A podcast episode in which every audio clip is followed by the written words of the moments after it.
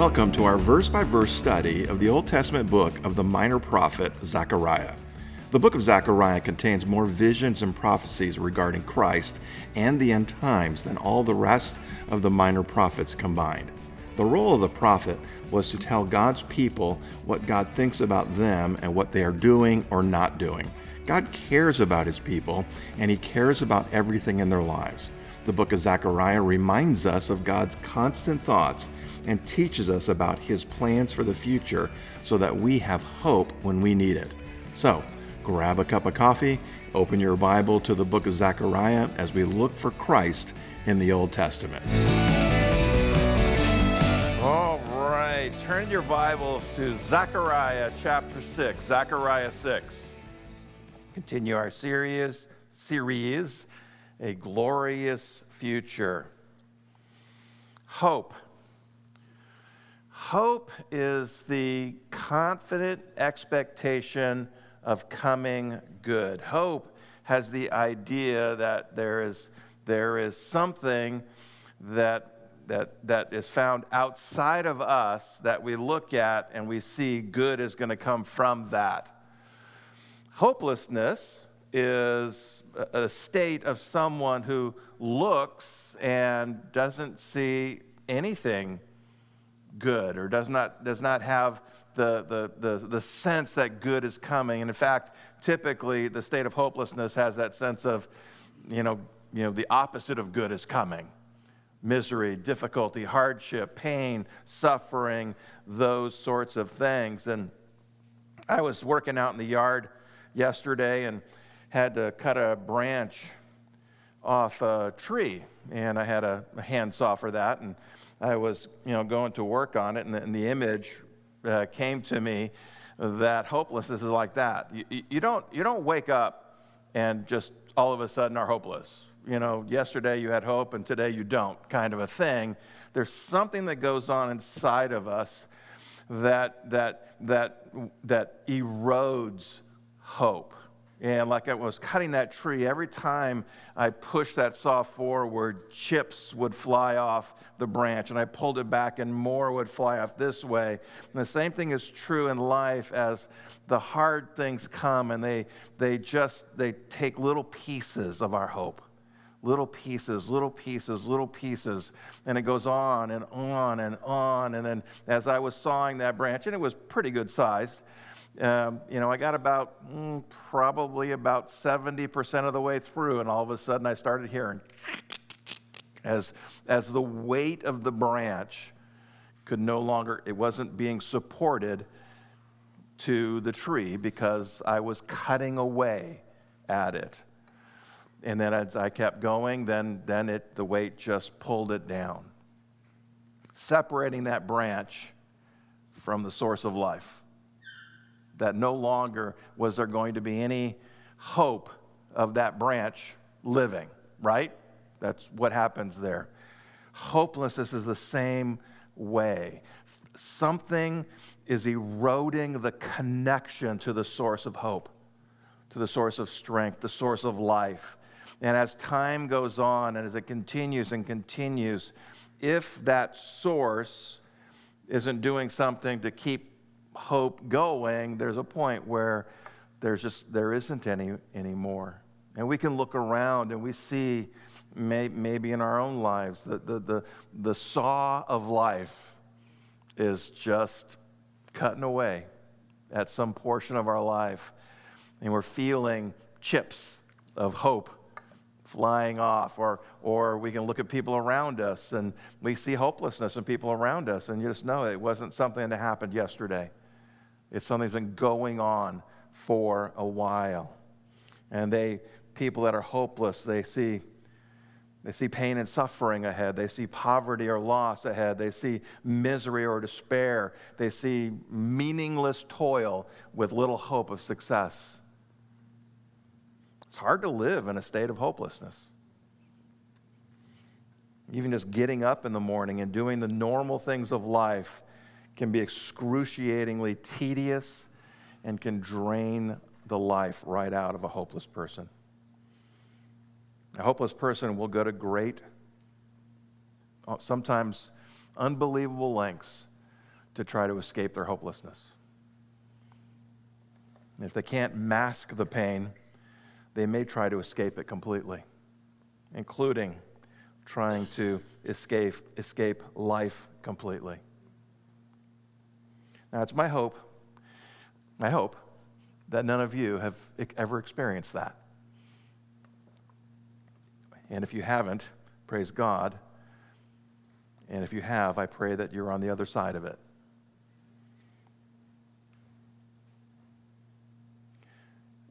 As we go through life, we may have, and we're just going through life, you're going to experience the cutting away of our hope.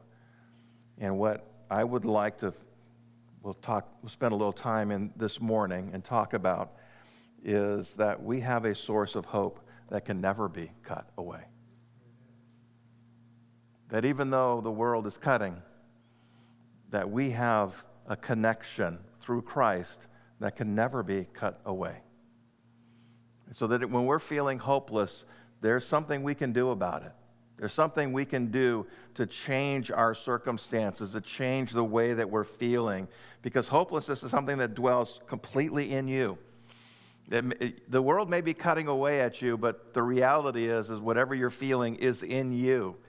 And there is a solution, there is an answer, there is a way to get to the other side. And we're going to talk about that today. And as we're here in Zechariah chapter 6, we've got to just kind of remind ourselves where we are. It's very possible that some of the people that Zechariah is ministering to uh, at this time are feeling a, a bit hopeless, or they're approaching that point of hopeless as they have come back from Babylon, exile in Babylon, where in reality, most of them weren't living terrible lives. But they came back to Jerusalem because that's the city they loved. But they came back to a city that had been lying in ruins for 70 years. They came back to a situation that was very, very hard. Not only was it hard, but there were people around them that didn't want them to be successful, and they were resisting them. So God had called them to finish building the temple that they'd started building a decade or so before.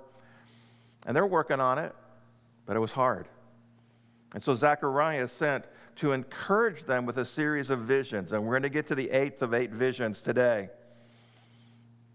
And the, the visions were meant to give them hope where they may have been, been flirting with hopelessness. They may have been moving in the direction of hopelessness. And we got to remind ourselves that one of the things that we have that is a source of hope is the Word of God.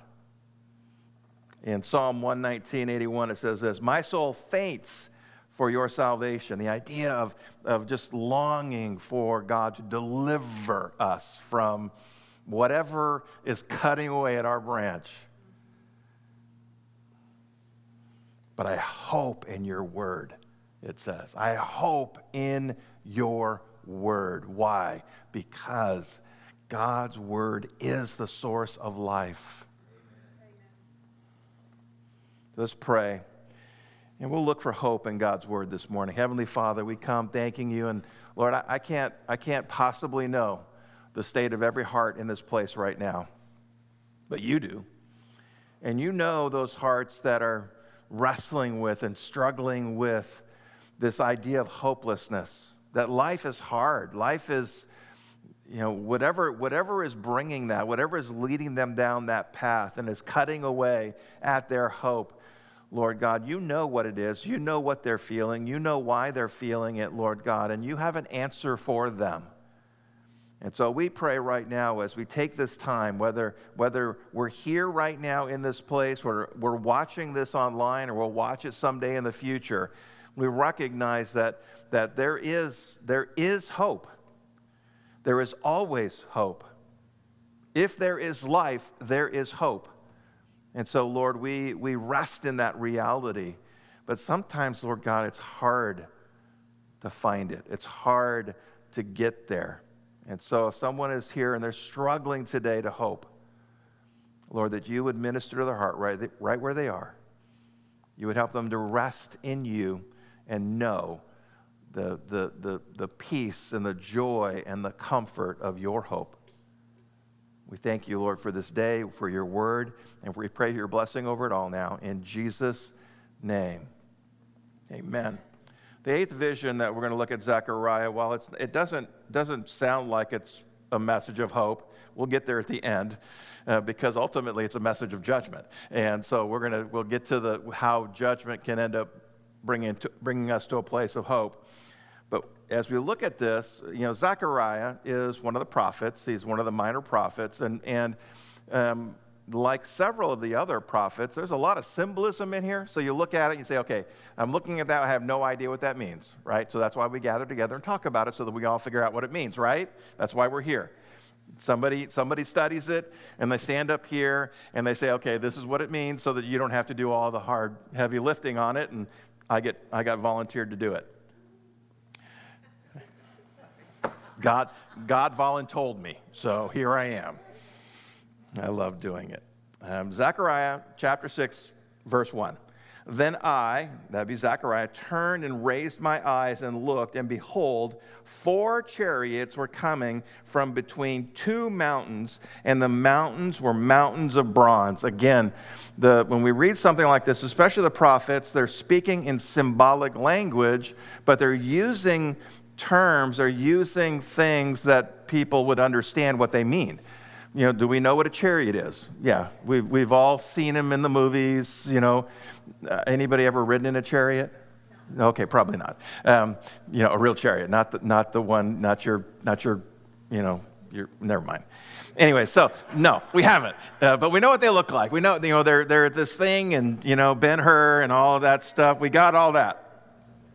And so there's this, but what is that? Is there, it's symbolic of something. What is it symbolic of? Well, they're used in, you know, chariots are used in lots of different ways. They're used to travel, you know, it's a way to use them. They're also a symbol of, of power and authority. The king, the leaders would often do in it. But the most common use of them in Scripture is as tools of war.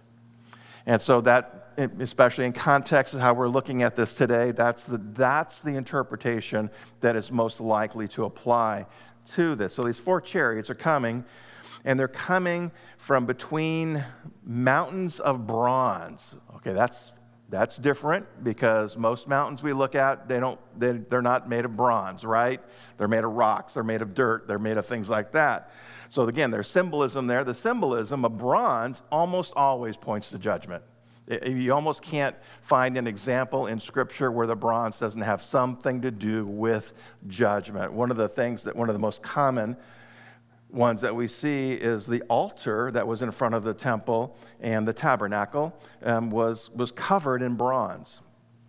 And it points to the, the sacrifices that were made. So the altar was used, they would take an innocent animal and kill it and then sacrifice it onto this altar. They'd pour the, they'd sprinkle the blood around it, they'd burn the parts of it on it.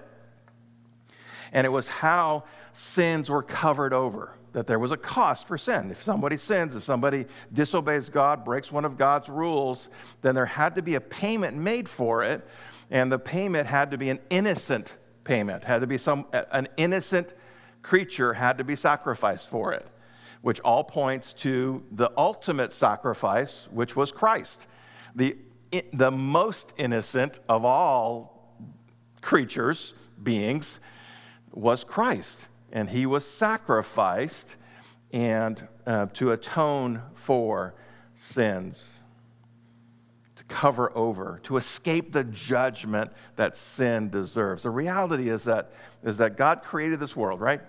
We, we, should try to acknowledge that God created everything. And He did it perfectly. And He created humans in His image, which means that they were created to be like God. They weren't God, but they were to be like Him in His character and nature. And one of the ways is to be holy, to be righteous, to be, to be good, to do what is right according to what God says is right. And so God creates the world, He puts people on it, says, okay, don't go do the right things. And if they don't do the right things, what should God do about it? Oh, just don't worry about it. It's not how God works. There has to be a consequence. There has to be some, some payment for it. And all throughout the history of humanity, God has had a way for people to make themselves right with God, all pointing to a person who will make you right with God, and ultimately that person making everything right with God, and that person being Christ. So, as we're looking at these, these last visions, the last three visions are dealing with this very issue. In the sixth vision, it was dealing with the sins of people, individuals, and how they relate to God. In the seventh vision, it was how the sins of the nation were dealt with. And here, we're talking about, in the eighth vision, the sins of the world. All eight visions tell a story.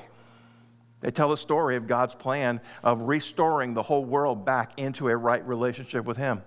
We can see all of the redemptive history described here in this and his desire for it. So these eight, these four chariots, they're coming and they're coming between the two mountains. It doesn't tell us which mountains they are. The common interpretation, the common um, description here is that they're, they're Mount Zion or Mount Moriah and the Mount of Olives. There are two mounts, they're very close together. There's a valley running between them, the Kidron Valley, which is also called the Valley of Decision. On Mount Moriah, Jesus died for the sins of the world. On the Mount of Olives, he will come back to establish his righteous kingdom on the earth. We all, all of humanity, has to make a decision on which mount they will meet Jesus. You either meet Jesus on Mount Moriah, where he sacrificed for your sins, or you meet him on the Mount of Olives, where your sins remain and must be judged. Choice. We all have a decision to make, and if you're here, you probably have already made that decision. As Zechariah, he continues to see these, this, this image, these, these, these pictures. Verse 2 With the first chariot were red horses, with the second chariot, black horses, with the third chariot, white horses, and with the fourth chariot, dappled horses, strong steeds. The best interpreter of the Bible is the Bible. So let's go to, to Revelation, the, uh, all the way to the end of the book, Revelation chapter 6. There are only two books in the Bible that describe horses using colors like this. In Zechariah 6, Zechariah, it's a couple places in Zechariah, and in Revelation. And so by looking at the two, we get a better sense of what's trying to be communicated here. Now, in Revelation chapter 6, we have the, the beginning of the tribulation period, the seven year tribulation where God pours out his wrath on a wicked, God hating, Christ rejecting world. In the beginning of chapter 6, we have Jesus who appears and is the only one worthy to open this scroll, which, which chapter 6 describes to us. And so, chapter 6, we'll read verses 1 through 8. Now, I saw when the Lamb, that would be the Lamb of God, we know to be Jesus Christ, opened one of the seals and I heard one of the four living creatures saying with a voice like thunder, Come and see. And I look, and behold, a white horse and he who sat on it had a bow, and a crown was given to him, and he went out conquering and to conquer. When he opened the second seal, I heard the second living creature saying, Come and see. Another horse, fiery red, went out. It was granted to the one who sat on it to take peace from the earth, and the people should kill one another. And there was given to him a great sword, speaking of war and, and, and, and death verse 5 When he opened the third seal, I heard the third living creature say, Come and see. I looked, and behold, a black horse, and he who sat on it had a pair of scales in his hand. And I heard a voice from the midst of the four living creatures saying, A quart of wheat for a denarius, and a three quarts of barley for a denarius. Do not harm the oil and wine, pointing to famine and disease, or form to famine, primarily in death.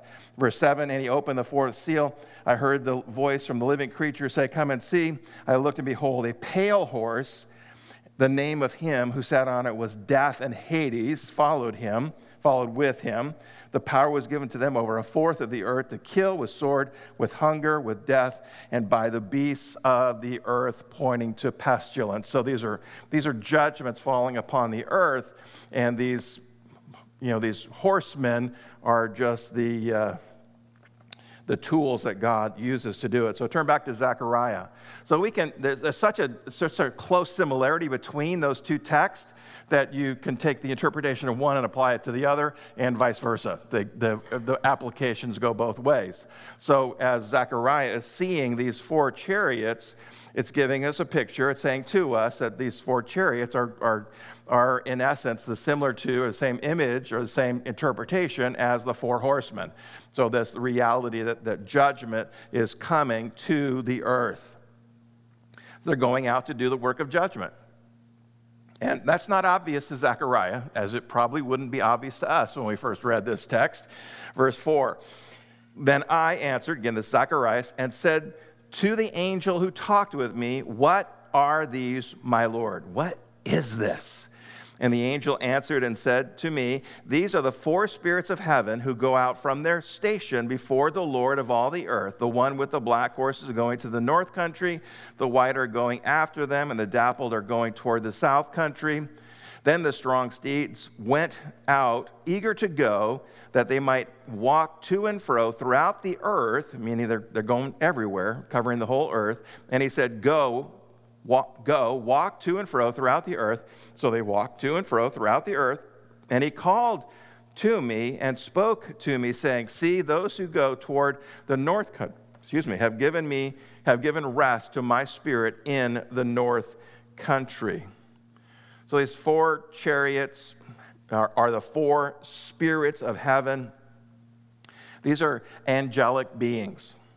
They're, they're being used for judgment of God's enemies. And, and, and, and God has all sorts of ways of bringing judgment onto the world, and He uses these, these divine or these, um, these uh, angelic beings. In Psalm 104 4, it says this Who makes his angel spirits? His ministers a flame of fire. God can use angelic beings to bring judgment to the world. He also uses them to serve God by helping God's people in Hebrews 1:14. Are they not all ministering spirits sent forth to minister for those who will inherit salvation? So God can use his angels to do whatever he wants. An angel, um, you know, the literal interpretation of angel is messenger. And so the idea that they, they, they are servants of God, created to serve God in whatever way he chooses. People have some weird views about angels. They're, it, it, we got to be careful. They're just, they're just beings that God created for His purpose. We're not to put any undue uh, value on them. We're not to worship them. Heaven forbid you worship angels. Uh, they are, they are, they are, they do what they do because God told them to do it and nothing else. In fact, it says that they're eager to go, meaning that these, these, these angelic beings, they, they want to go get the work done, but they're waiting. They have to wait until God sends them. Same thing is true. You can't, you can't speak to your guardian angel and say, hey, guardian angel, take care of me here. He doesn't have to listen to you. He won't listen to you. Do you know who he listens to? He listens to God. You want, you want God to send an angel to protect you? Talk to God. Amen? That was a little freebie. Verse 8, again. Um, oh, yeah. Um, the, the second half of verse 8 says, See, those who go toward the north country have given rest to my spirit in the north country. Rest in this context is speaking of, of being able to cease from activity or work or, or whatever. When, when, when God rested from creation of the world, he didn't stop working. He just stopped creating, you know, the world. He finished the work of creation. The same thing is true here. When God finishes the work of judgment, his spirit's going to be able to rest from that activity. And that's what it's referring to here that there's a, there is a place where God is going to have to bring judgment upon the world because, one, he told us he was going to, so he has to do it. And that, and that also he tells us that it's not going to go on forever. There's going to be a beginning, and then it's going to end. And that when that end comes, then the Spirit will rest and will not have to do that again. And, and all of us that love God would say, Thank you, Jesus, for that. There's a point where that will finally end. No one, no one should like the idea of judgment. You know, we, under, we, we can learn to understand it and appreciate it, but it should always make us uncomfortable to think of judgment, to think that God is going to have to do something terrible and that terrible is going to affect people. That should bother us. That should, that should make that should unsettle us that it's going to happen. We may acknowledge, okay, it's right. I get it that it's right um, because God is holy. He must, he must bring a consequence for sin. He must. There must be some consequence for it. But it should make us uncomfortable. But there's going to be an end. And once, once sin has been done away with, and once Christ has established his perfect, holy kingdom on the earth, then there can be rest. There's a transition here in this text, in this next verse. The visions are done. Now, now we go, we're going to go from visions to oracles, where, where the prophet hears a word from the Lord. And, that, and when a prophet hears a word from the Lord, um, it means he's either has to do something or say something. It's always, there's always a response that's required from the prophet when he gets a word from the Lord. Let's pick it up in verse 9. and then the word of the Lord came to me, saying, Receive the gift from the captives from Heldai, from Tobijah, from Jedaiah, who have come from Babylon, and go the same day and enter the house of Josiah, the son of Zephaniah. Excuse me. When interpreting things like this, when, when you're interpreting an oracle, when you're interpreting a prophecy, you have to keep two things in mind.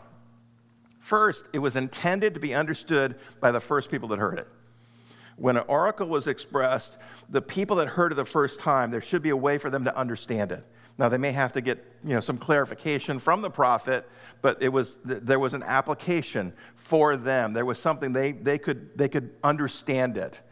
And there was almost always a future element to the prophecy. So there's a, you know, what we refer to as a near future element and a far future element. And you should always try to find those, find those two pieces in whenever you get something like this. in the case of this, uh, you know, it, that, that, that you have these captives, they come from Babylon, you know, and, the, and another way of interpreting captives is exiles. So these are, these are Jews who were still in Babylon. That, you know, we think that, you know, when they came back, that they all came back. No, they didn't. Matter of fact, the largest percentage of them stayed in Babylon. That, you know, life was better for them in Babylon than it was in Jerusalem, so they stayed. That was going to end up being a bad thing for them because Babylon was going to be destroyed, but God told them that, but that's another message. We're not, we're not in that one yet.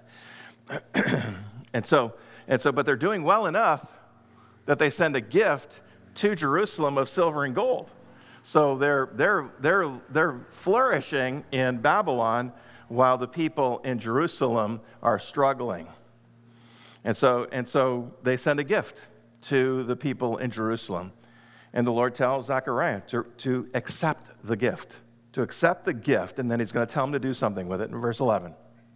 Take the silver and gold, make an elaborate crown, and set it on the head of Joshua, the son of Jehozadak, the high priest. At the time that, that Zechariah is going through this, that Joshua is the high priest, Zerubbabel is the governor. So there's the, the spiritual leader and the, the, the government leader, if you will. But there was no king. They had no king. Matter of fact, they didn't have a king. They still don't have a king. You know, from the time that the last, the, you know, the exile to Babylon, Israel has been without a king. This elaborate crown is a symbol of a king, is a symbol of rulership, of sovereignty. Even when they had a king, there was a distinction between the king and the high priest. And so, what the Lord is telling Zechariah is to make this crown that should go to the king, but then to put it on the high priest. And so, there's a different thing going on. It was meant to indicate not that, he was, not that Joshua was to be crowned as king, but to point to someone who would come in the future who would fulfill both roles in one person. Not something that had been done in the nation of Israel. Verse 12. Then speak to him, saying, Thus says the Lord of hosts, saying, Behold, the man whose name is the branch, from his place he shall branch out, and he shall build the temple of the Lord. Yes, he shall build the temple of the Lord. He shall bear the glory, and shall sit and rule on his throne. He shall be a priest on his throne and the counsel of peace shall be between them both. That them both is the role of priest and king. Again, putting the two together. Now, if you're reading the King James or the New King James or other translations like that, you will notice that a lot of those personal pronouns, the me's and he's and hims and his, are capitalized. And that's a, that's a sign to us. That's a sign that the interpreters see this as a description as pointing to deity. And we know that is the case because the, the idea of, of the branch is ancient. It goes way back in the scriptures and talks about a, a person who was coming into the life, especially the life of the Jews, that was coming to save them. And that person also is called the Messiah. You've heard that term, Messiah, means Savior. The New Testament term is Christ. You know, Jesus Christ, Christ is not Jesus' last name, it's his title, is a title. It means the same as Messiah, it means Savior. So we learn five different things about the Messiah here you know, at, at one of the things that we, we do is we study Scripture. You know, we, we often will go through and we'll read it and we'll wonder, like, like, why didn't the Jews figure it out when Jesus was there? How did they miss, you know, that Jesus was the Messiah? Because I'm going to give you five things here in this verse that point to, you know, the reality that Jesus was the Messiah. He was the Savior. He was the Christ. He was their, their king priest that they were waiting for. How did they miss it? Oh, they missed it. Well, one of them is because they lacked faith, but also they didn't have the New Testament. We have the whole New Testament. We look back through it, we see the Old Testament and the New Testament. We put the two of them together and said, well, of course. How, how could you miss that? Well, yeah, you got to have the whole story to know the whole story, right? So, five things. Um, oh, yeah, the, the Jews, I, I don't want to miss this particular quote, this scripture. The Jews of Jesus' time were looking for the Messiah. They were waiting for the Messiah to show up, the Savior, the Christ. And they had, they had decided what he would look like you know, based on their interpretation of the scripture. We get a long, long dialogue about the fact that they left out about half the, half the story as they were making that uh, idea or seeing that, but G- they, they, you know, that they were waiting for it. And in John 10 24, he says this And the Jews surrounded him and said to him, How long do you keep us in doubt? If you are the Christ, tell us plainly. The reason why they were asking that, the reason why they said that, is because Jesus was doing the things the Messiah would do.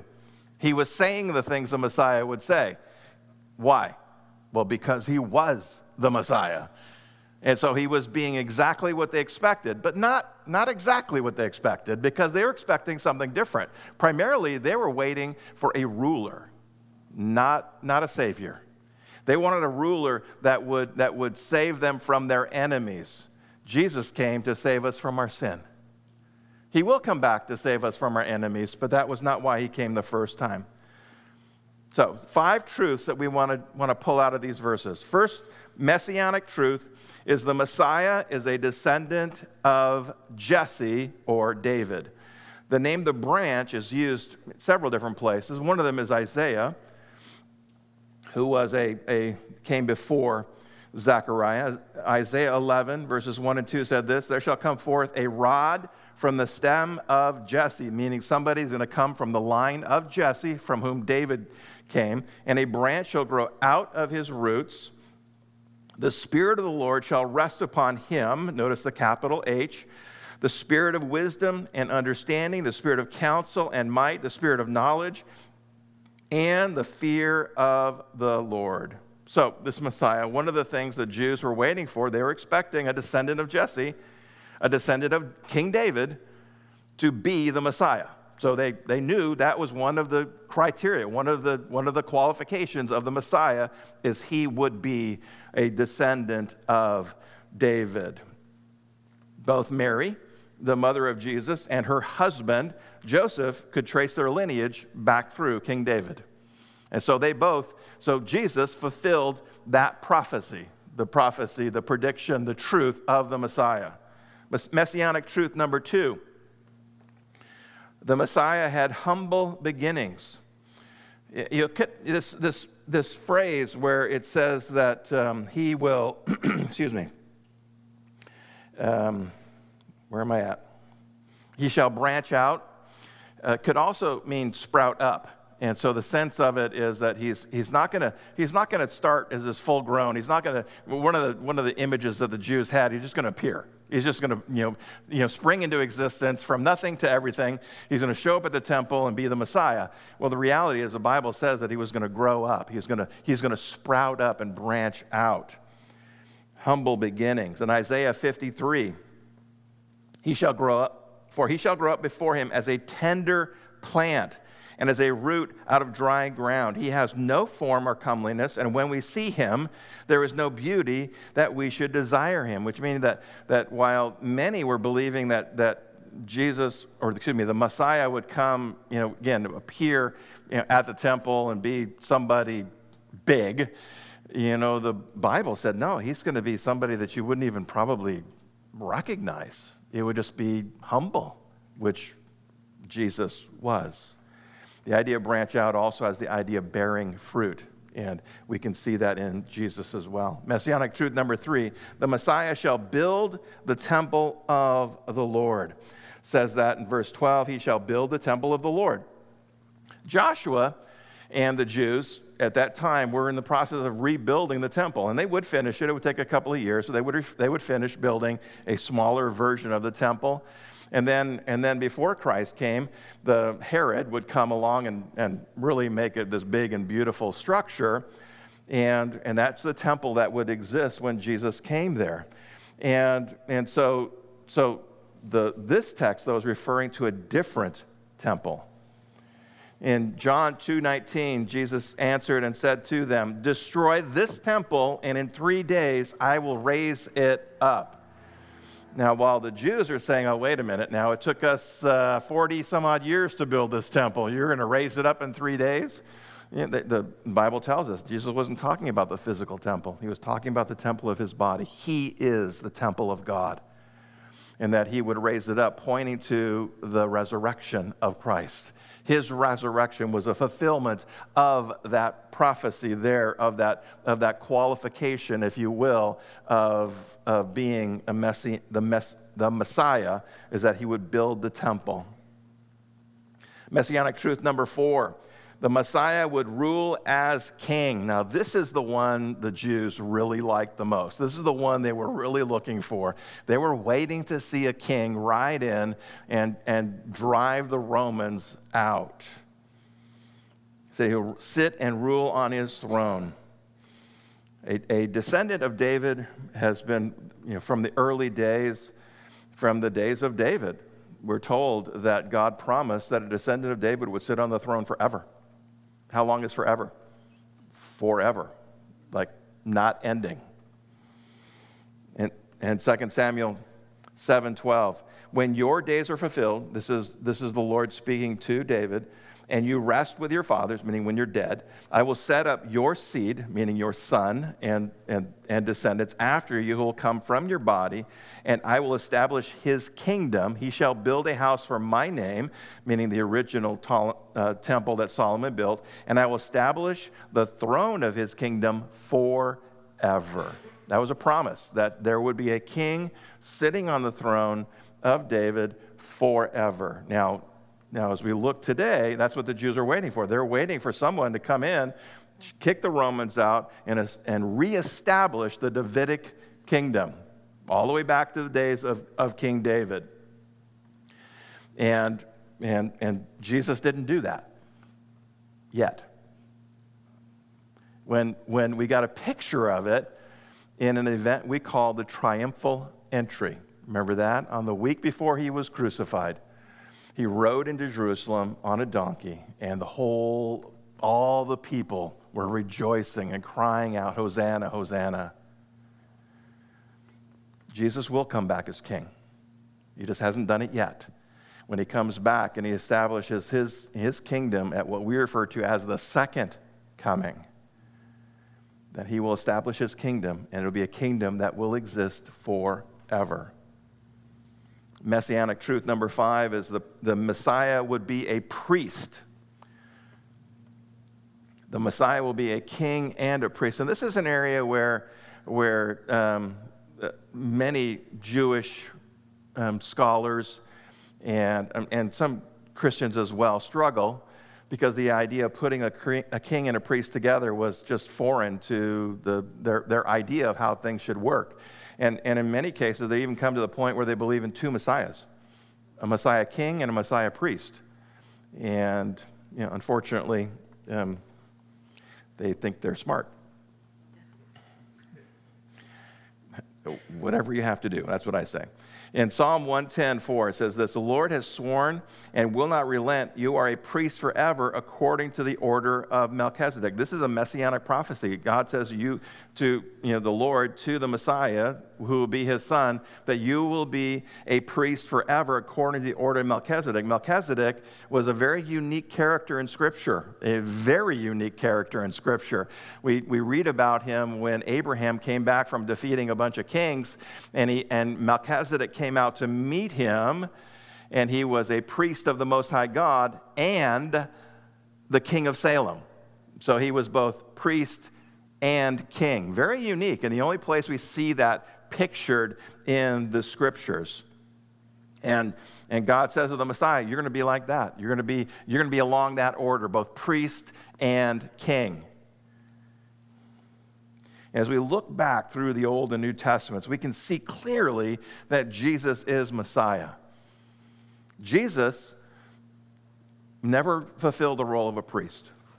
Never, never did any of the priestly things that we would expect. The Bible tells us, you know, especially the book of Hebrews, describes to us that when he went to the cross, and he took our sins with him to the cross and he died for our sins, he became our high priest.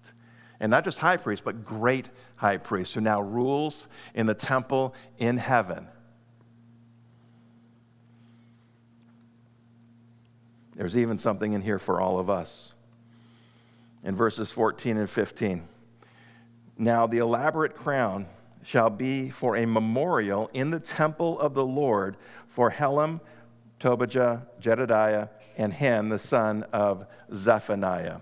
Even those from afar shall come and build the temple of the Lord. Then you shall know that the Lord of hosts has sent me to you, and this shall come to pass if, if you diligently obey the voice of the Lord. One of the things when we, when we read Scripture, we, we, we never try to force ourselves into the account, but we should look and see when the account is pointing at us. And you see something like those from afar. That the reality is that if you're a believer here in Jesus Christ, there was a day where you were afar. You were far from God. And through Christ's sacrifice, God brought you near and you are now from those who are afar. that you were lost in your sins and now you're not. God in His grace brings us near. And now we play a role in building His kingdom. And Zechariah is told here that the elaborate crown was to be a memorial in the temple. It was not meant to be something that was paraded around, it was meant to be a symbol of something, to remind them of something. To remind them, first off, you know, the, of, of, the, of the, the gift. It was one of those things to remind them of the gift from the Babylonians, but more importantly, remind them of the coming Messiah. That every time the priest would go into the temple, they'd see that crown. And there it was. Oh, yeah, the Messiah is coming. The, crown, the, the person to whom this crown should go. It didn't even occur to me until I was studying this and, and, and thinking about it that, that the temple that they built here in Zechariah's time still existed when Christ came to Jerusalem. Where was that crown? Still in the temple. 400 years, more than 400 years, that crown had sat in the temple, reminding them the Messiah is coming, the Messiah is coming, the Messiah is coming.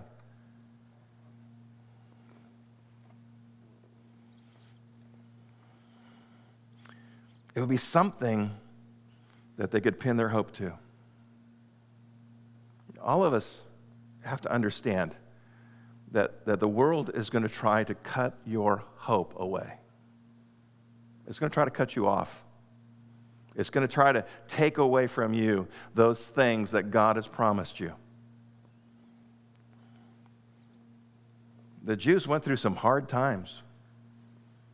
But no matter what they went through, that temple stood. It stood until the time of Christ. It stood until the, the man, the branch to whom that, that crown was intended, showed up and did his work. And you know what happened after that? Wasn't long after that, that temple was destroyed. Where is that crown today? No clue. But he who wears it, symbolically, is in heaven. And he's going to come back for us. Now, we don't have a crown to look at. You know, we don't have, we don't have an object like that that we can look at and we can, we can put our hope into. Frankly, we have something better. We have the whole Word of God. This book, these paper pages or digital bits and whatever they are on your device, when we receive them and believe them, they can be our hope because they point us to the truth of what Jesus did for us. That when Jesus died on the cross, he, he connected us. When we believe in him, we are connected to him so strongly through faith that nothing can cut us away from it no matter how hard it gets, no matter how hard the, the world is cutting on you and sawing on you and, and axing on you, whatever term you want to use, it can't separate you from Christ so that we can always we can always come back to that place when we're sensing a, a, a, moving away from hope when we're sensing life is hard and we're struggling with hope we always have this book because it's unchanging. It, it never gets old. It never wears out. It's always true. It's always right. It's always life. It's always love. It's always joy. It's always grace. It's always peace. It's always all of those things. When we come back to it, you know what, you know, that tree as I was cutting on it, there was nothing going to fix that tree. I was cutting on it and that, those cuts were never healing. But when I come back to this word, whatever the world has done to me, this word can take away. It can heal it. Not only heal it, but it can make me stronger, make my connection to Christ stronger and deeper. God's word, believed, received, and believed, will produce hope. Hebrews 11:1. 1. Now faith is the substance of things hoped for, the evidence of things not seen. It's not enough just to have a Bible. You have to know what your Bible says, and you have to believe it. And you know, you have to believe it even when you don't understand it. You know, two mountains of bronze. I have no idea what that means. That's all right. That's all right. You don't have to. Just believe. God's trying to tell me something. I may not understand it right now, but maybe someday. Maybe Pastor Rick will tell me. Maybe. And, and this is the kind of hope that will sustain us. The problem with what we see going on in the world is the world is trying to give us hope in things that cannot, cannot produce hope. They cannot sustain us. They may give us some, some glimmer of hope, but they won't last. The very next time the world takes the saw to your life, it's coming down. You need to have something that cannot be taken down. Hebrews 6 19 and 20 says this This hope we have, it was in one of the songs today too, as an anchor of the soul, both sure and steadfast. Sure means it's true, it's right. Steadfast means it cannot be moved. We have an anchor which enters the presence behind the veil. Who is behind the veil? Jesus is behind the veil. Our anchor is set into the very presence of God. Where the forerunner has entered for us, even Jesus having become high priest forever according to the order of Melchizedek. Right now, Jesus is our high priest. If you are willing, he is also your king. He's coming back. When he comes back, he will be king, and no one will have a choice in that. Today we choose. Will you let Jesus be your king? Jesus is the cure of hopelessness. The Word of God, received and believed, will produce hope where there is none. Jesus is hope. He is hope incarnate. He is peace. He is love. He is joy. He is our all in all. On the cross, when He died for our sins, he did it so that you could have hope in this life. Put your trust in Him today and hope. Amen. Pastor Randy is going to lead us in communion, and then um, I'll pray, and then he'll lead us in communion. Briefly, Heavenly Father, I thank you, Lord, for this day, and we do pray. Lord, we need hope. And so we pray for an anointing over Lord, all that we're doing, all that we're, all that we're, all that we're, we're clinging to in this life, that we're striving for in this life, Lord, but the thing that we need more than anything else is we need you. We have your word. Help us to receive it and believe it that we might have hope. Even when the world is doing anything it possibly can to try to take our hope away, we know that we can hope in you. And we thank you and praise you for that. In Jesus' name, amen. Thank you for joining us on this exciting journey through the book of Zechariah. It is our hope that these messages will help you to grow in your faith. If there's anything that we can do to help you with that, don't hesitate to connect with us. You can do that by going to calvaryfv.com slash connect and you'll find all the ways that you can connect with us there. As Christians, we are all connected in Christ. And one of the ways that we would like to engage with you is in the area of prayer please let us know how we can be praying for you. You can send us an email to prayer at calvaryfv.com or text the word pray to 951 419 5396. If this material has been useful to you, please share it with someone. Also, please pray that God would use these messages to help others find hope in Jesus Christ. You can also partner with us financially by going to calvaryfv.com slash give or text the word give to 951 419 5396. Until next time, Go be radical with Jesus.